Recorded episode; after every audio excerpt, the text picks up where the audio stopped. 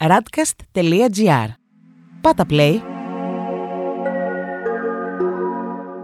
Vegan 22 Greece Challenge, μέρα 17η. Αυτή τη μέρα δεν θα μιλήσουμε για συνταγές και υλικά μαγειρικής. Σήμερα θα κάνουμε τη σύνδεση. Ίσως να έχεις ακούσει πολλούς vegan να λένε πως μόλις έκαναν τη σύνδεση σταμάτησαν να τρώνε κρέας και να καταναλώνουν ζωικά παράγωγα. Τι είναι όμως η σύνδεση; Θα έλεγε κανείς πως είναι η πρώτη φορά που κάποιος καταλαβαίνει ότι αυτό που τρώει δεν είναι απλά κρέας, αλλά ένα μη ανθρώπινο ζώο, το οποίο έχει το ίδιο ακριβώς δικαίωμα στη ζωή, όπως και ένα ανθρώπινο ζώο. Είναι η πρώτη φορά που συνειδητοποιούμε ότι τα ζώα δεν είναι πράγματα τα οποία οι άνθρωποι μπορούν να εκμεταλλεύονται.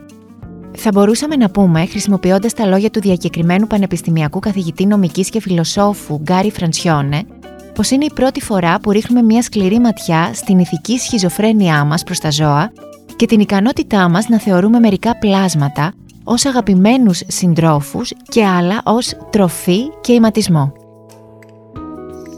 Αυτό το νέο μονοπάτι, το οποίο μόλις ξεκίνησες, μπορεί να έχει διάφορες προκλήσεις όπως οικογενειακά δείπνα και καλέσματα σε φιλικά σπίτια.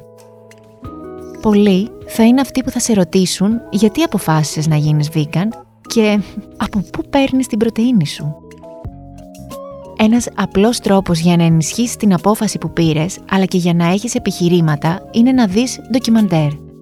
Βάλε στη λίστα σου το Dominion, το Cowspiracy, το Seaspiracy, το What the Health, το Game Changers, το A Life on Our Planet. Τα λέμε αύριο, στην 18η ημέρα του Vegan 22 Greece Challenge. Για περισσότερες πληροφορίες σχετικά με την ελληνική vegan πρόκληση των 22 ημερών, αλλά και για δήλωση συμμετοχής, επισκέψου τη σελίδα www.vegan22greece.gr.